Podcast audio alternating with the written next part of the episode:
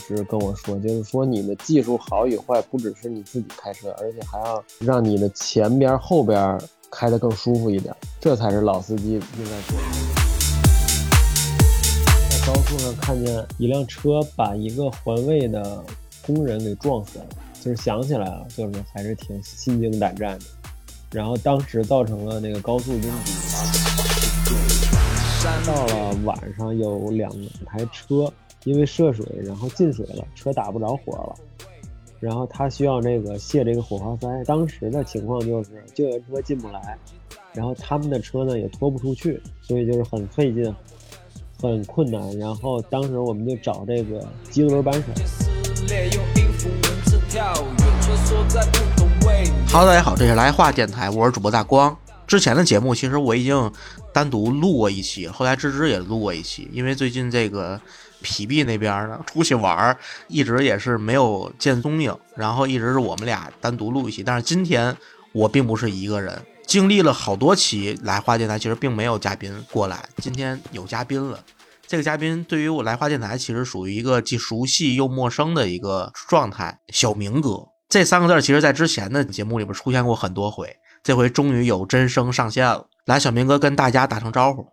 大家好，我是小明，我应该算是从事汽车互联网行业十年之久的老司机。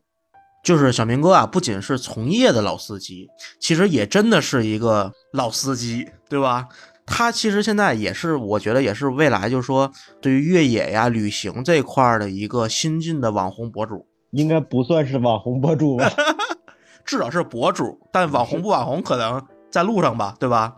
嗯，对我应该是行业底部的网红博主，可能还不算网红。底部，我们电台号称是腰部电台，我应该算是底部的，或者说是地下的 underground，还没生根发芽呢，刚生根可能还没发芽，嗯。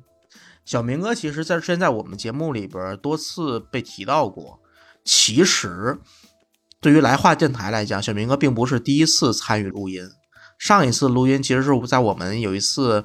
嗯，野外露营的时候，我们在一个山清水秀的地方，嗯，让小明哥第一次尝试了录制播客。但是呢，无奈于大光后边的一次剪辑事故，导致那期节目的所有内容报销了。所以这个其实也是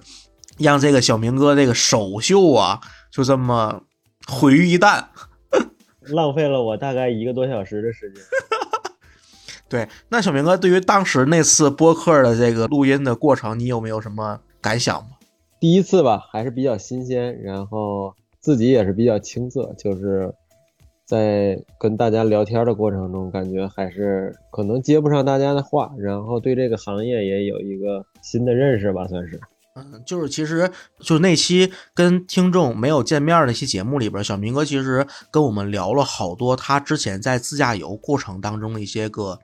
传奇经历也好啊，一些个嗯准备的经验也好，其实干货还是挺多的。但是确实是怪大光，怪大光这个电脑不给力，你知道吗？然后所以说今天我又把又把小明哥请过来，继续跟大家聊一聊，既包括上次那些个比较有价值的内容，也包括最近的一些个小明哥的新的一些个动态。首先说。咱就说这个自驾游，嗯，因为我跟小明哥其实认识时间也不短了，也好多年了。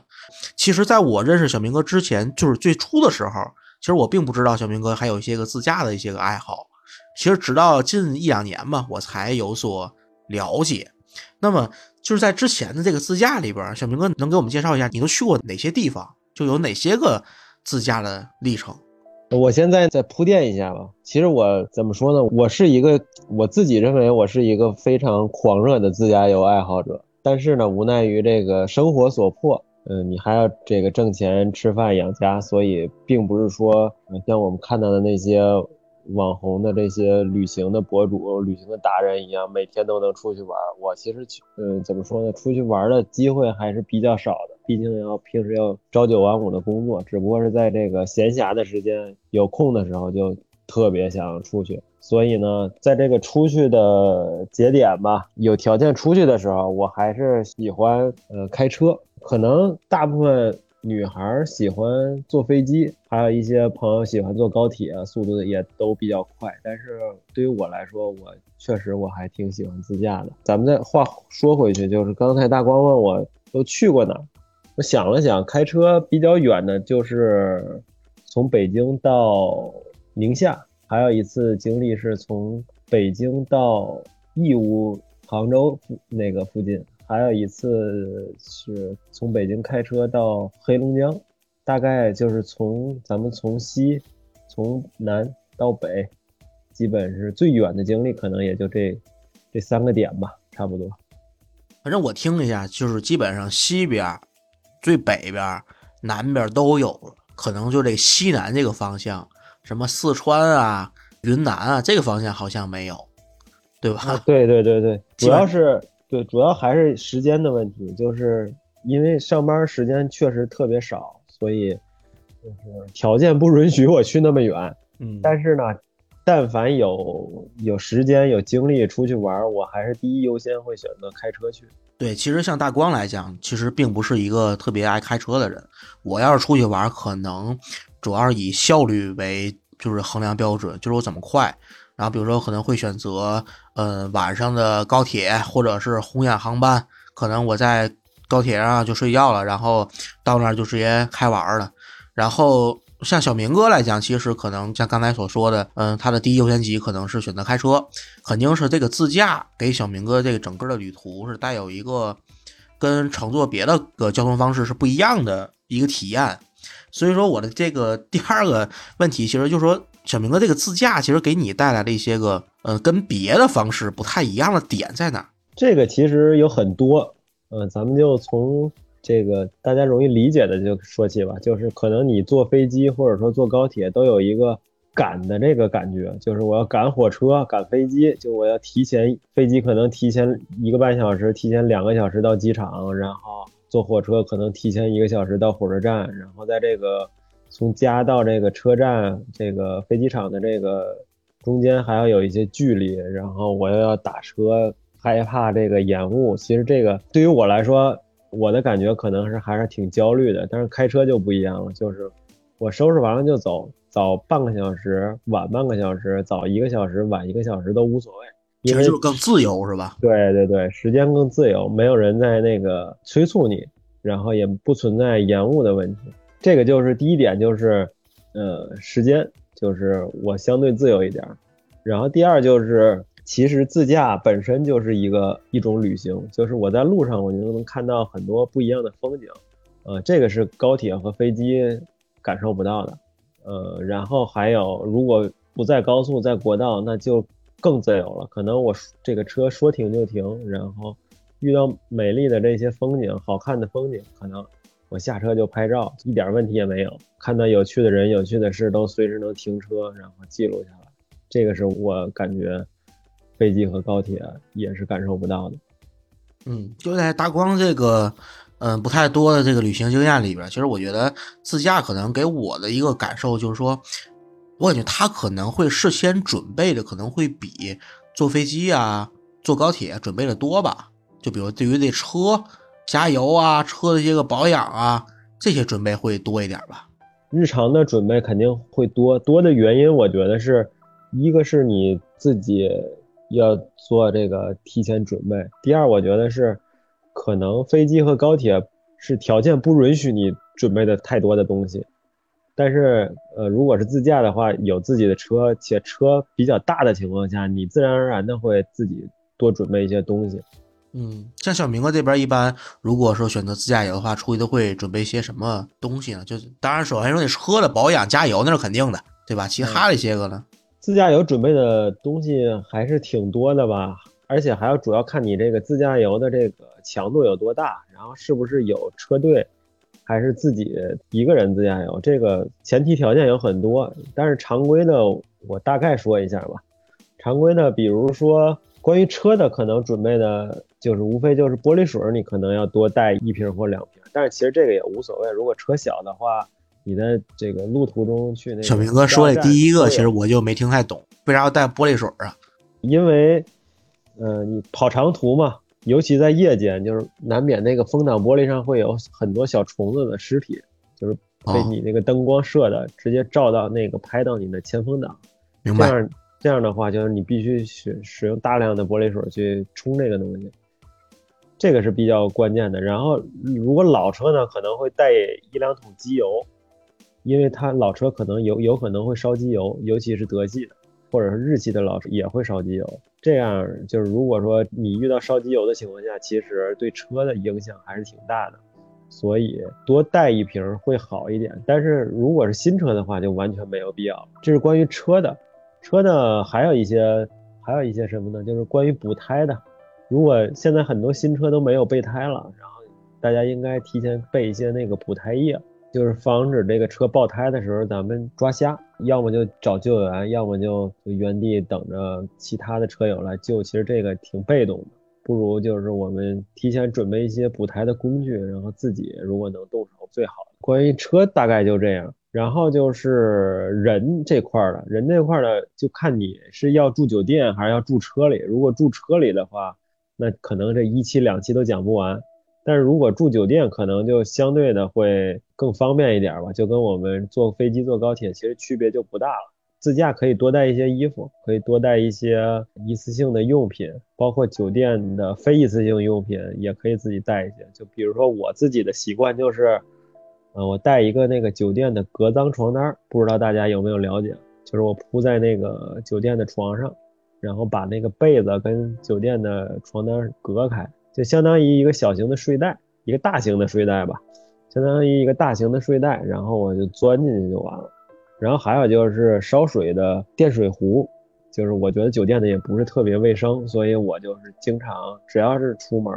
不管是出差还是旅行，我都会带一个那个电加热杯，也不是特别大，就跟咱们日常的这个保温杯大小差不多，但是它能自己通电加热，这个很方便。然后其他的就比如说吧，但是咱们可能越聊越远了，就聊到酒店了，就是一次性的马桶垫儿，我可能也会备。就是一切以这个，尤其这个疫情这个三年嘛，还是尽量就是讲究一下这个卫生一点吧。那其实刚才小明哥所说的都是他做的一些个，就这个自驾游之前的准备也好，包括这个其实也包括一些去酒店的一些个准备。然后呢，其实我还想问一个，就是说，因为自驾游可能会经历一个比较漫长的一个驾驶的过程，那么这个漫漫长路上，小明哥一般都是。有别人跟你轮换开吗？还是你自己？因为我跟小明哥，其实我们之前去过一个地儿，其实我觉得小明哥开车的这个耐力还是挺好。这一开开一天，我们在旁边呼哈呼哈的睡了，然后小明哥就自己一个人，然后开车也没感觉小明哥有非常怎么疲倦的状态。所以说想问问，如果说更长距离的，比如说六百公里、五百公里、小一千公里，这个漫漫长路上，小明哥都怎么度过的？其实以我现在的年龄来讲，还有包括我现在的这个身体状况来讲，我觉得，呃，我自己连续开六百公里应该问题不大。就是前几次经历，就比如说我我开车从北京到哈尔滨，或者说从我开车从北京到杭州吧，基本上是我跟我媳妇儿两个人。呃的旅行，然后我大概在这个行程中开三分之二，然后我媳妇儿开三分之一，大概是这样的一个轮换的节奏。然后其实我休息的时候也并不是在车上睡觉，我其实我尤其是这两年吧，只要一上车几乎就不太敢睡觉了，因为自驾其实还是有一些危险的，就是。尤其老车可能它没有那种主动刹车的功能，如果精力分散的话，就很容易去追尾。而且我之前的有同事也确实是刚拿下本来，然后租了辆车自驾了，然后在这个这个自驾的途中发生了一起比较严重的追尾事故。好在人还万幸，没什么事儿。但是在这个驾驶的这个途中吧。嗯，我几乎就是很少敢睡觉，就即便很困很困的情况下，也不太敢睡觉。所以就是说，又回到刚才那个话题，就是说咱自驾中常备的是一些什么准备的东西。我的车里，我所有的车里手套箱里都会有十袋左右的咖啡，这是百分之百有的，就是每个车里都会有。就是像刚才那个小明哥所说，你就说你不会睡觉，这个是怕你一睡觉就把你的困意整体就给勾上来了吗？其实说实话，我确实在车里不怎么困呀，就是 可能可能也沉浸于这个自驾的乐趣，然后就不困了，天然的一个就是兴奋剂，是不是？可能确实精神比较这个高度集中，然后就自然而然的就不困了。心流状态。对，即便是我媳妇儿开车，我在旁边休息，我说实话，可能我也不太放心她，所以就是我也不敢睡。你是网上所说的那种，就是媳妇儿在那开车，然后旁边她老公在那逼逼叨叨的那种吗？嗯，这倒也不会，我还是挺，因为我就本身就挺烦这个副驾驶，逼逼叨叨没完叨。没了、没完没了的在说，所以就是换位思考吧。我一般我坐副驾会主动克制一下吧。然后就是说，其实我们之前是去京郊的一个跑山路，我跟小明哥还有另外的朋友一起。然后其实，在那一次在跑山路的过程中，因为那天天气也不太好，然后可能也遇上过比较，比如说迎面来的车很突然的时候，我记得好像有这么一两回。有这么一两回，然后其实当然也没有什么大事儿啊。小明在之前那个自驾经历里边有没有这种类似的，比如说嗯特别离奇的经历？你比如说真的出什么事故了，或者是当然这咱们不是说念的啊，或者是出现什么什么看见什么惊悚事件，对不对？就这种有没有？首先说我自己的经历，我还真的在这种自驾里没有出现过任何事故，大大小小的都没有。这是多少年了？从呃，也应该是在大概十四年的驾龄里吧，就是由此可见，这个老司机这个是名副其实啊，是不是？呃对，主要还是呃自己，第一是那个开车的技术，第二就是呃你的经验跟习惯。我记得我爸一直跟我说，就是说你的技术好与坏，不只是你自己开车，而且还要让你的前边后边开得更舒服一点，这才是老司机应该做的。就是说，怎么说呢？这句话就是说，老司机的技术可能是在于自己没有责任，而且让后方也不会追你。或者说让后方也降低他的这个事故发生的概率。打个实际的比方，就是我如果刹车，我如果突然刹车，可能我刹住了，我没有追前边，但是我没给后边的量，可能后边就把我追了。其实这个也是一个技术没那么成熟的表现。最高的境界可能是我把这个这个危机化险为夷了，但是呢，我也让我后边的这个司机也能顺利的化险为夷，这个是一个老司机的最高的境界吧，算是。所以就是说，在我这么多年里，呃，你说惊魂的这些事儿，我自己没有真实的感受得到，但是我看到了一些呃其他的不是特别好的一些例子，就比如说吧，咱们所谓的惊魂呢，无非就是事故嘛。我有一次在高速上看见一辆车把一个环卫的工人给撞死了，就是想起来啊，就是还是挺心惊胆战的。然后当时造成了那个高速拥堵，排队，这个车在高速上排队排了也有，我估计得有十几公里吧，甚至几十公里。就是当时车也走不了，然后救护车，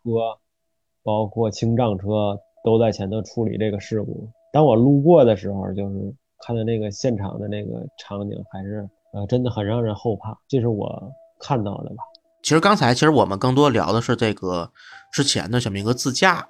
的一些经历啊，包括一些准备事项。但自驾咱得有车呀，对吧？咱们下面就聊聊这个车。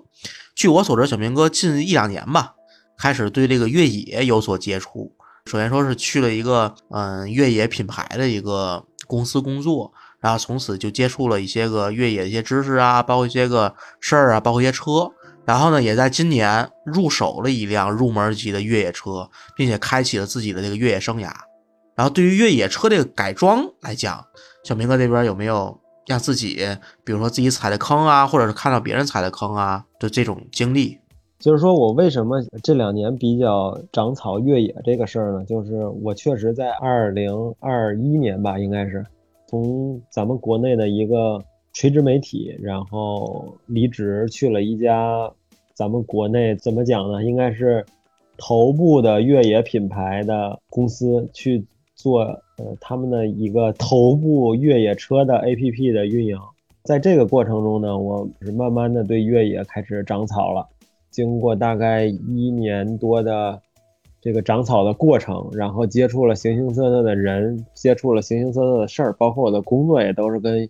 这个越野的用户打交道，跟越野的事情打交道，所以就是潜移默化的，我自己也想买一辆这个越野车，想体验一下这种不一样的生活方式吧。在今年的大概七八月份，买到了人生中第一台硬派越野车。呃，大概这个是我的这个越野从种草到长草到拔草的过程。然后刚才咱们说这个越野的，分享一些越野的什么，就是车的改装也好啊，包括嗯真正去接触越野赛道，踩了一些坑或者一些个就糗事儿吧。一方面也是给广大听众长长经验，另外一方面，如果说是糗事儿的话，也说出来让我们开心一下。刚才大光让我分享一下关于越野的一些改装的一些糗事儿也好，一些坑也好，然后包括经验也好吧，大概说一下吧。就是其实我对我的这台越野车改装的并不多，为什么呢？就是我要考虑一下这个车的越野的性能，包括在平时。日常自驾这个上下班通勤的这个性能的平衡点，所以就是说我没有重改我这辆车，只不过是让它啊在原厂状态下缺乏的一些性能，或者说在原厂状态下的一些短板，我给它补齐。就打个比方，我把轮毂和轮胎改了，我把这个原厂的公路胎改成了这个适合越野的全路况胎，包括我加装了一些底盘的护板。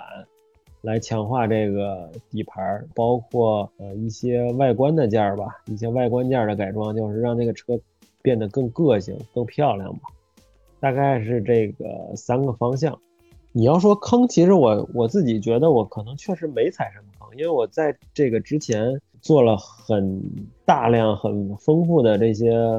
学习吧。我基本上是算看着其他网友的这些坑，借鉴了他们的一些经验，然后把我这个车，呃，从一个原厂状态改装成一个相对不错的状态的这个过程。所以我觉得我没太踩什么坑。有没有糗事儿啊？糗事儿可能是从一个键盘车手到一个真正落地的这个一个。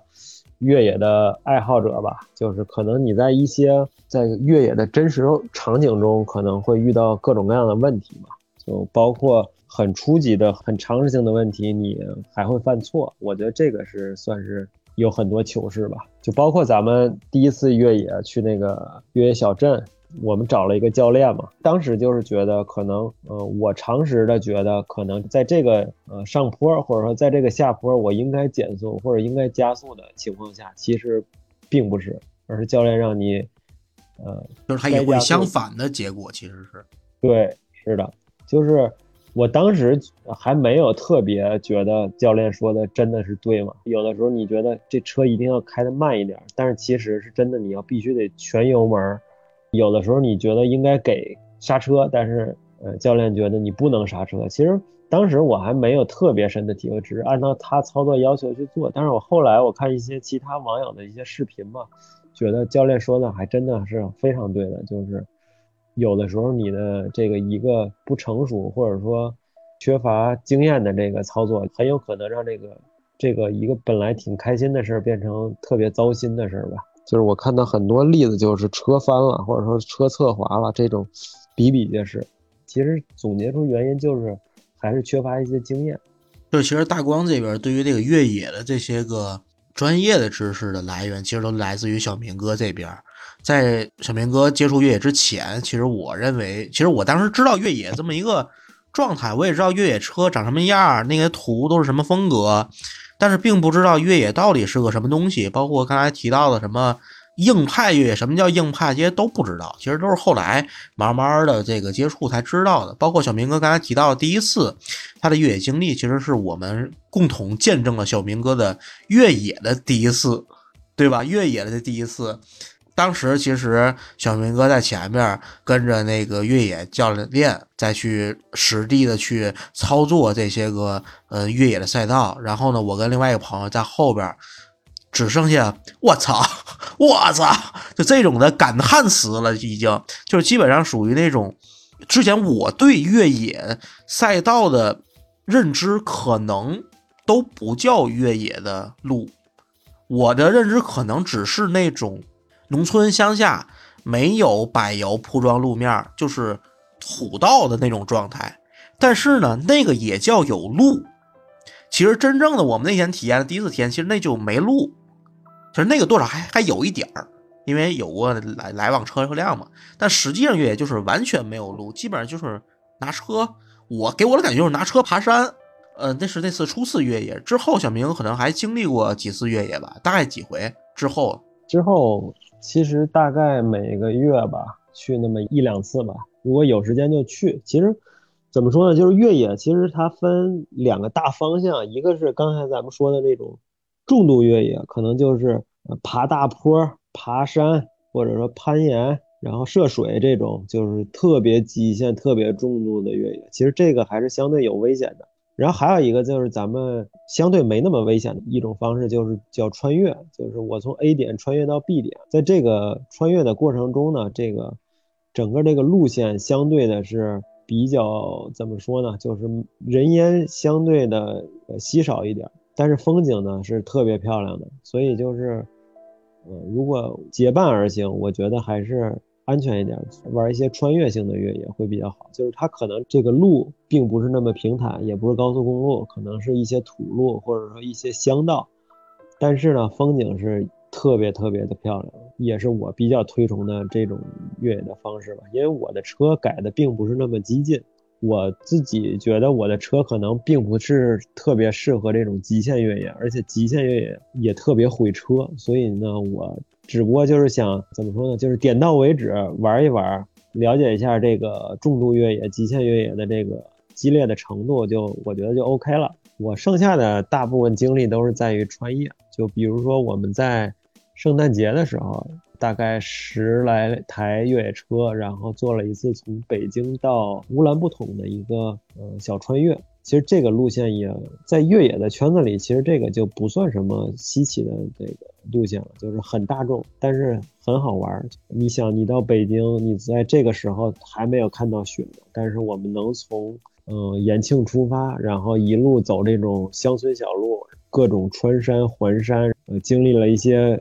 高低起伏的这些海拔的经历，最后我们到那个这个茫茫无际的大草原，然后我们又能看到这个草原上的雪，就是这这种感觉特别怎么说呢？就是特别美妙吧。而且它跟单独开车还有一些区别，就是说这个组队开车还有组队开车的乐趣，就是每个车里都配备一个手台，让大家在这个这个沿途吧一路说说笑笑，然后。停车，然后休息，呃，认识一些这个之前没有认识的朋友，做一些这种，嗯，特别有意思的社交行为。其实，嗯，对于我来说，或者说对于大家来说，我觉得是一个非常值得推荐的一种生活方式。嗯，刚才其实那个小明哥提到了一个这个生活方式，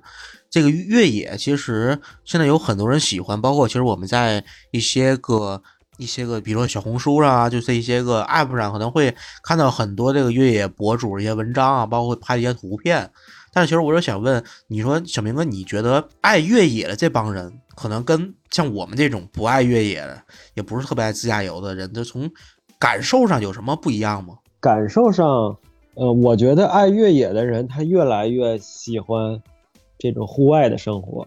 就是说，可能爱越野的人和爱露营的人是非常能走到一起的，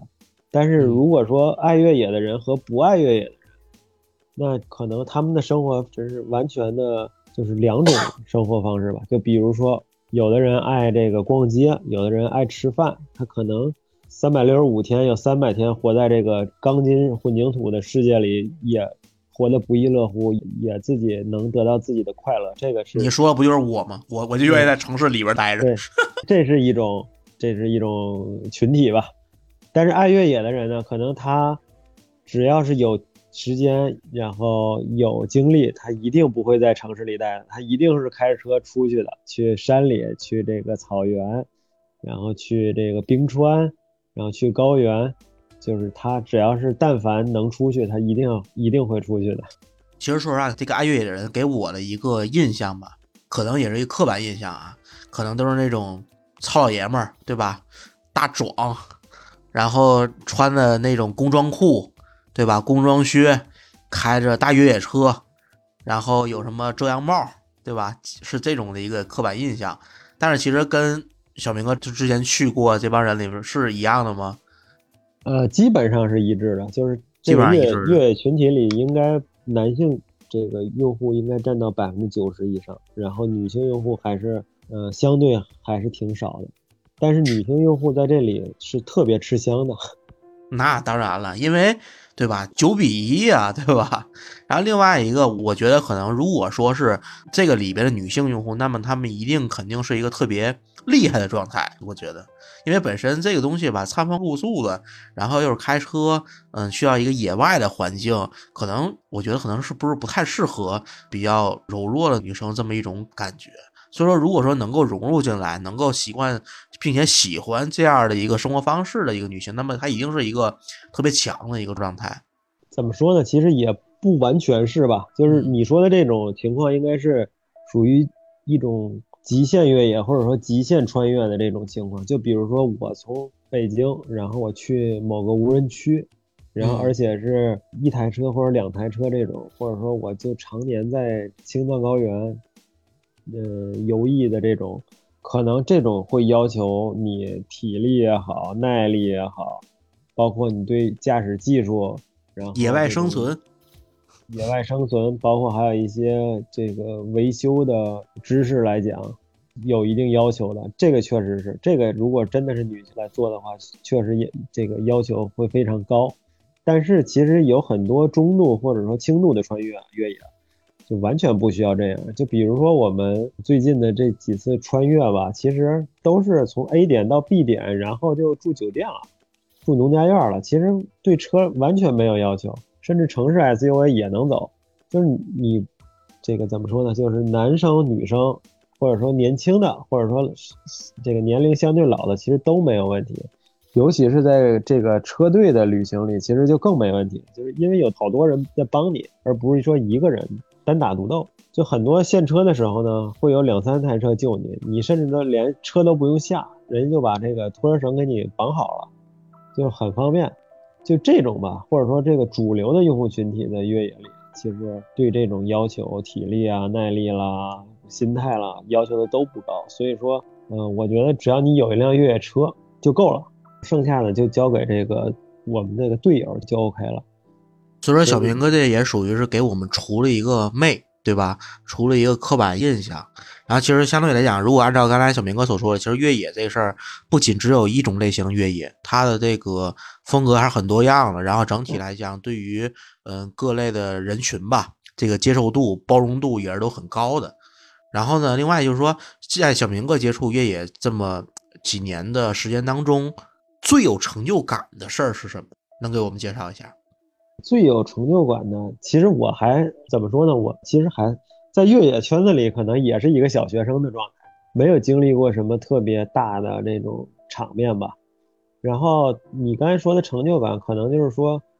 我第一次，呃，买了一台越野车以后，当时对自己的这个认识吧也比较清楚，就是一个小白嘛，然后就是找了一个教练，相对专业的教练，在一个专业的封闭的场地里。给我进行了一些比较系统的这个培训吧，算是，就是让我对这个越野车和这个越野这个路段有一个比较清晰的了解以后，然后我自己开车来到了一个北京相对越野的一个网红的打卡地，就是在永定河附近一个特别野的一个场地里，然后进行了这一些一系列的越野的这种实践吧，算是。当时为什么说成就感呢？就是说我完全是自己开车，就是车上没有任何人，也没有任何人指导，也没有这个队友，就完全是我自己一个车的状态下，呃，去翻了一些难度比较大的路段，就比如说特别大的坡，还有一些涉水的这些经历，就是我都经历过了，而且都是我自己的。你当时可以想，如果说车一旦陷了，可能都没有人救我。那当然了，在那个场地里也有一些其他的不认识的车友，然后后来就是跟了几个车友，然后一起做了一个小的穿越，也是在这个河床附近吧。然后到了晚上，有两台车因为涉水，然后进水了，车打不着火了，然后他需要这个卸这个火花塞。当时的情况就是救援车进不来，然后他们的车呢也拖不出去，所以就是很费劲。很困难。然后当时我们就找这个机轮扳手，就是把这个拧这个火花塞的，就是所有的车友都找不着，就大家就是绝望的时候，我说我车里可能有，然后把我那后备箱平时准备的一些工具找出来了，然后还真的那个把他那个火花塞给拿出来了。然后最后的结果是车打着了，然后救援成功了，也是非常算是比较有成就感的吧。然后大家都是嗯各种感谢吧，然后还邀请一起吃饭，因为当时确实特别黑了，然后第二天还要上班，所以就是我们就是匆匆的就是结束了，然后说有机会下次再一起玩。这就又跟刚才提到这个小明哥这个万全准备又联联系上了。就在我跟小明哥的这个相接触过程当中，我认为小明哥是一个准备特别全的这么一个人。无论说是这个旅程开始之前，甚至包括平常日常生活当中，然后生活当中，其实小明哥，比如说一些个，就是想的比较周全吧。就是说，对于那些个意外情况所准备一些应对的一些个东西都比较全。然后另外也就是说，刚才其实提到了这个最有成就感的这个越野体验。现在来讲上不上瘾？这个越野这个事儿，就是有没有比如说憋了好长时间，然后突然间心里痒痒，不行，我一定要还要去。呃，很上瘾。这个东西就是你，呃，在我的这个认知里吧，就是只要你越了一次野，你就以后就会越来越爱上这项呃运动的吧，可以这么说。就是它也属于像那种什么玩单反穷三代，就这种状态，就是败家的爱好。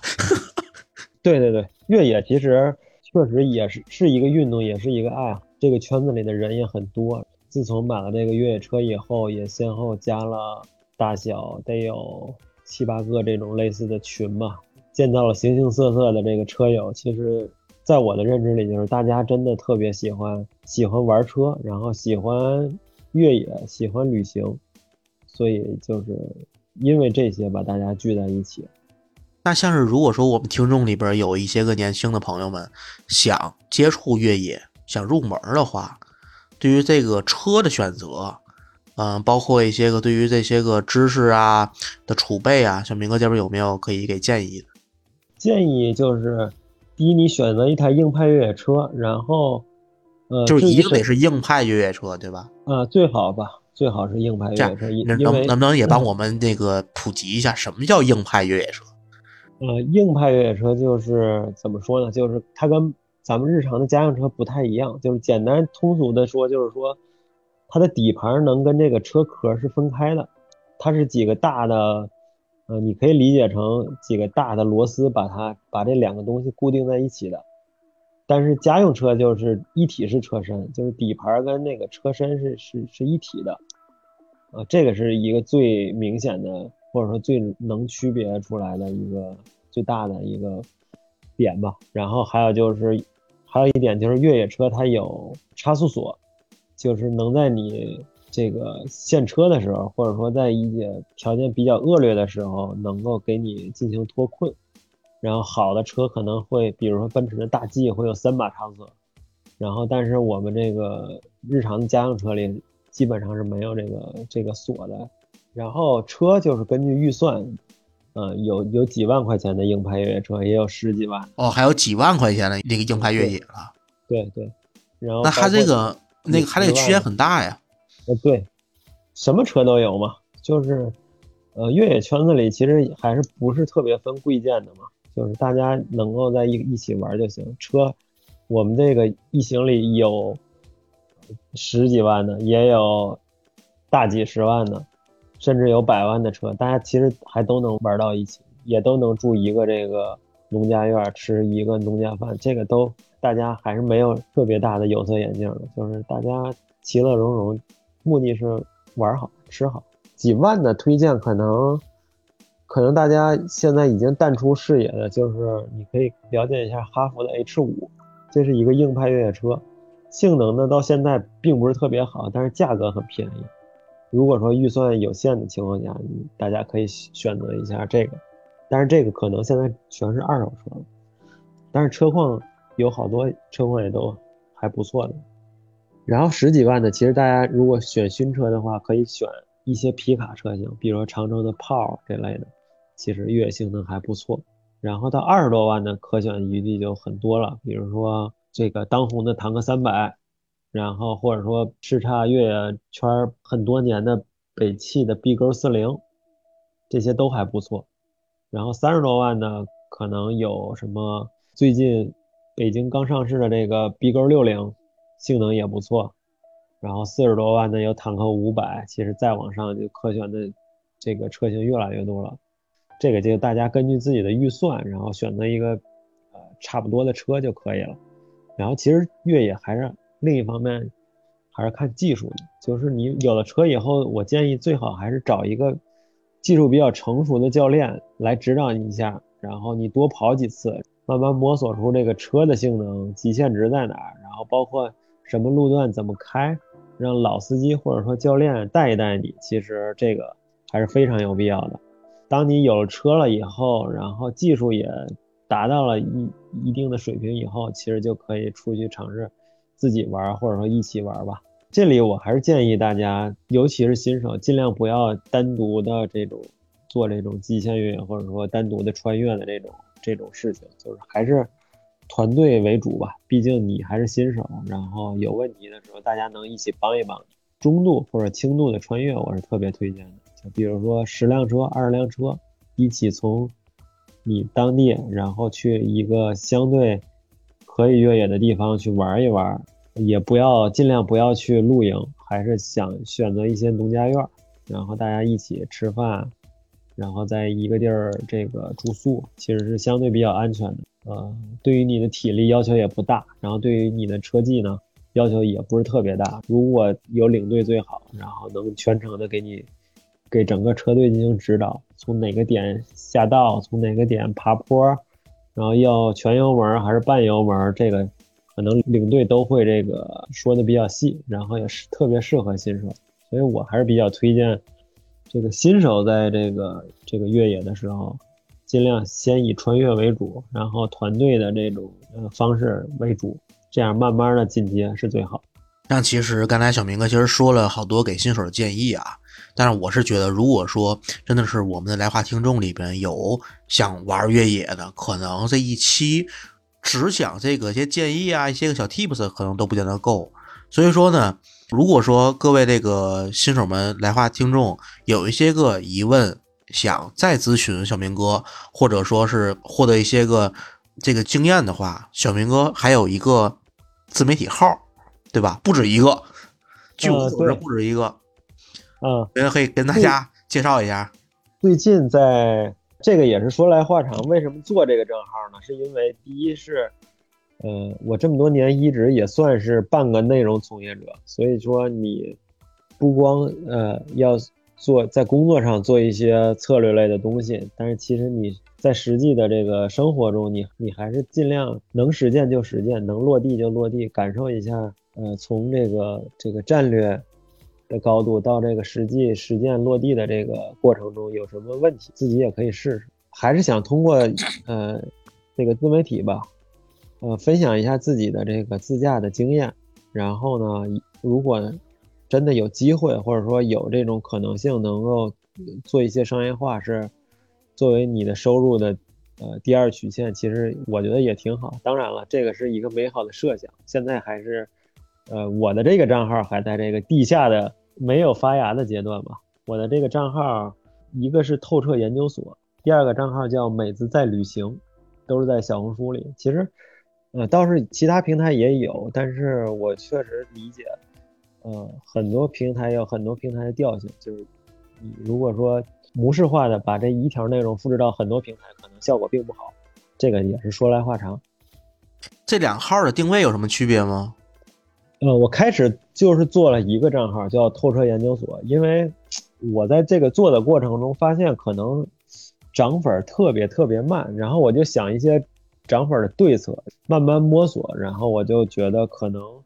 女性的。作者的视角可能会更吸睛，会更容易涨粉。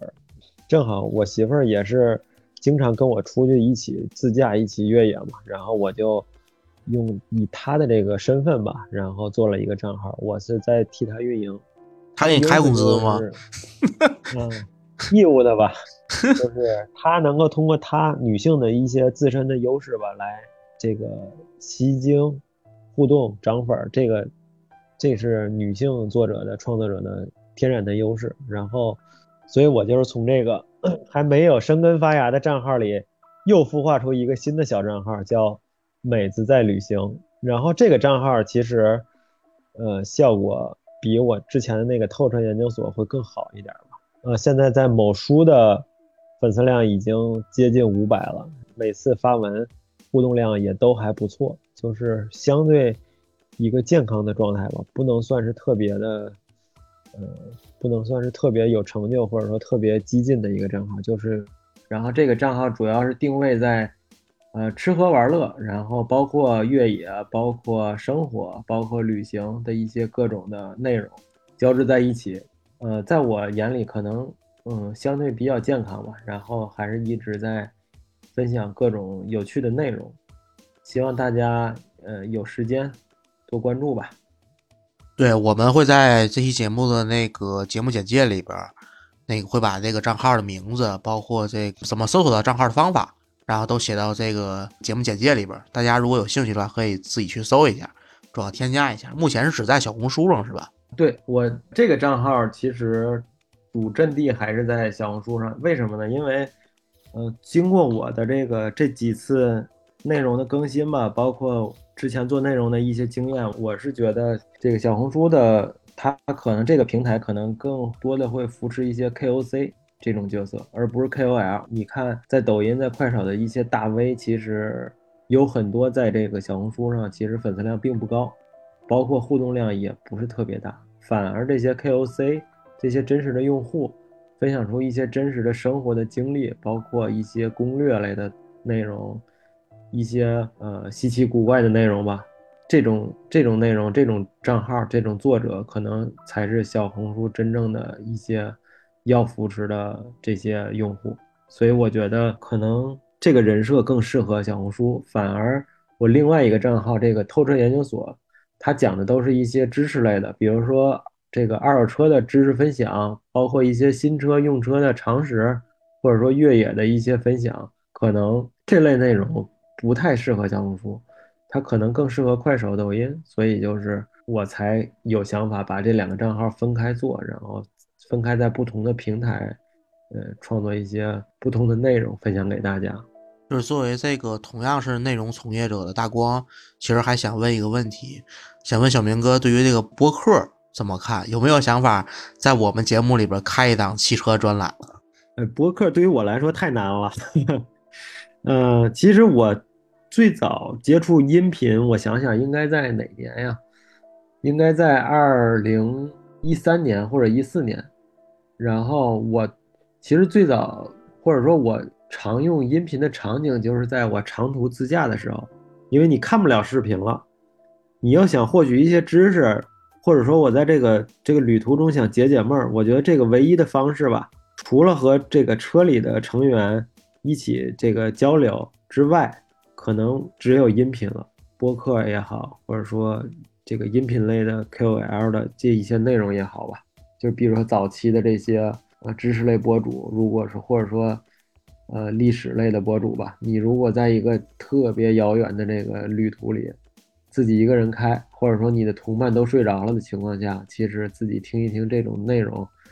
也是挺好的。这个是我最早接触呃音频也好，播客也好的一个使用场景。然后后期，嗯，可能在工作里。偶尔的边工作边听一听，放松一下，也是一个不错的选择。但是再后来，可能就是工作越来越忙，可能就慢慢的离这个播客、离离音频就是相对这个疏远了一点。其实据我所知，小明哥其实也在尝试，比如说流量更高的一些平台，比如说某音，对吧？这种视频平台，对于这种平台的选择，现在目前有什么感受吗？平台的选择。只能说感受吧，没有经验吧，因为毕竟咱们这个账号还没有做起，没有做大，没有做强。就是对于一个怎么说呢，小白用户来讲，小白创作者来讲，我觉得其实就是你要给自己一个比较清晰的定位，就是你的能力，呃，到底达没达到这些所谓的 KOL，或者说腰部或者说头部 KOL 的水平，或者说你达到人家的哪种程度，你自己要有一个定位。如果说我的内容同质化非常严重的话，我其实我并不建议去主流的头部平台去跟这个头部的 KOL、腰部的 KOL 去抢流量，你也抢不过。然后你的内容可能平台也不会特别给你推荐，反而你倒不如去一些非头部的平台去创造一些价值，可能那里更适合你。那小明哥对于这个透彻研究所。另外一个是美子的越野生活是吗？美子在旅行，美子在旅行，透彻研究所和美子在旅行，我多说几遍啊。然后呢，对于这两个账号的未来有什么规划吗？我自己的感知可能是，呃，如果说这个这两个账号里能成一个，我觉得有可能是美子在旅行会更能成。对于未来的期许，可能就是这个号。粉丝越来越多，然后有自己的这个账号的变现能力，这个是最好的。呃，也是想把这个自己的一些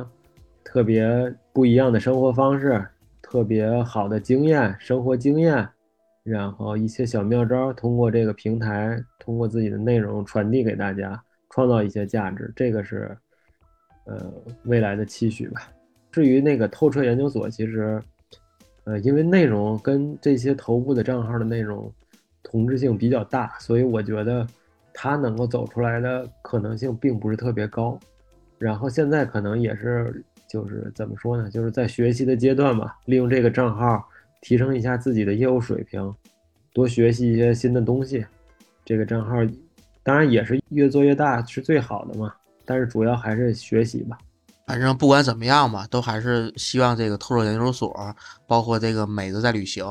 都能够这个杀出重围，对吧？以后假设说，如果这两个账号火的任意其一，或者是俩号都火了，我们来话电台其实也作为最早期的这个宣传平台吧，对吧？也给他们这个发展之路贡献了一份自己的力量。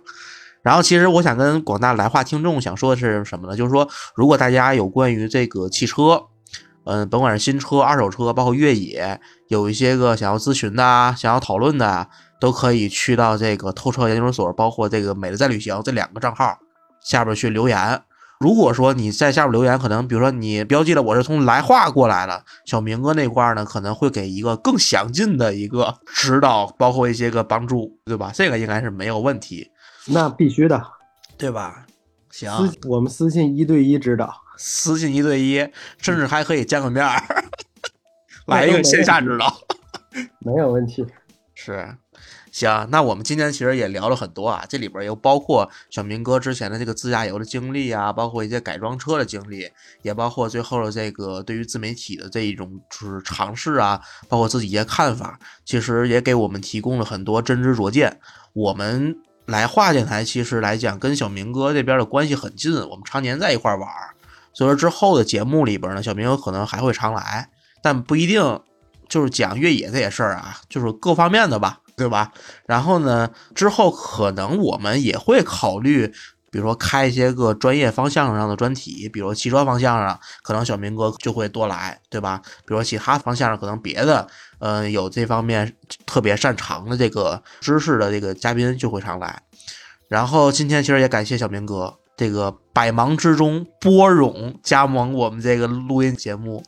其实我们作为大光来讲，对于小明哥其实有了一丝愧疚。其实之前的一期节目其实已经录完了，但是对吧？后来因为某些剪辑事故吧，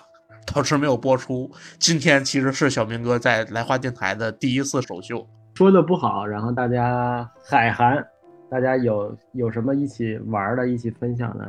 对对对。然后另外一个，其实我一直想跟小明哥说一点，就是说小明哥什么时候传一个，比如说这种越野线路啊，包括这些个旅游啊，或者是自驾游啊，就这种活动，我觉得可以传一传。到时候呢，看看来话听友也可以踊跃报名一下，对吧？嗯，可以尝试，可以尝试。但是这个东西可能确实，嗯，难度有点大，就是你在规划路线，然后选这个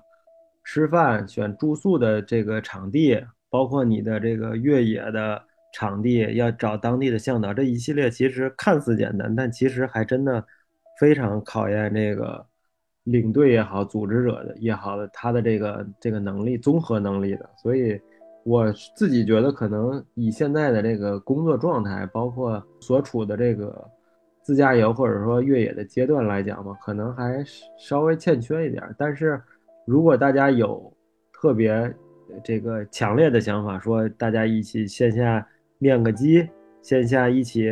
玩一玩的这个动机的话，热情的话，可能我觉得其实或者我觉得咱们可以共创一下，就是说，比如说对吧，广大来华听友对吧，有那神通广大了，比如能提供一些个线路，比如能提供一些个资源，咱都可以一起共创一下。我觉得这可能是一个未来可以尝试的一个方向，对吧？对。行，那我们今天先到这儿，那我们下期来画，拜拜，拜拜。前方的这条路，我没有停住脚步。想和各位听友分享一个好消息，我们来话电台的粉丝群成立了，大家可以微信搜索“来话小助手”的微信号 l a i h u a f m，记住是来话全拼加大写的 f m。备注“来话听友”，成功添加小助手之后呢，就会拉您进群。进群之后，大家可以近距离的与各位主播交谈，更有机会成为节目的嘉宾。在这里感谢大家一直以来对来话电台的支持，我们群里见啦！欢迎大家搜索“来话电台”，订阅我们的播客。如果你觉得电台内容还不错呢，还请大家积极的点赞评论，给各位比心啦！一切向前冲，不不回头我不认输，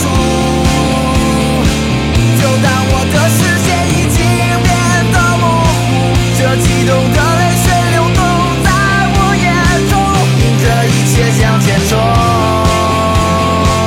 不回头我不认输，就当我的视线已经看不清楚，永远不会停住脚下的每一步。这昏暗的路灯身影，我多么希望在这个时候得到你们的祝福。每一个迎面走过来的人眼中，像黑夜一般的空洞。曾经像火一样燃烧的意志，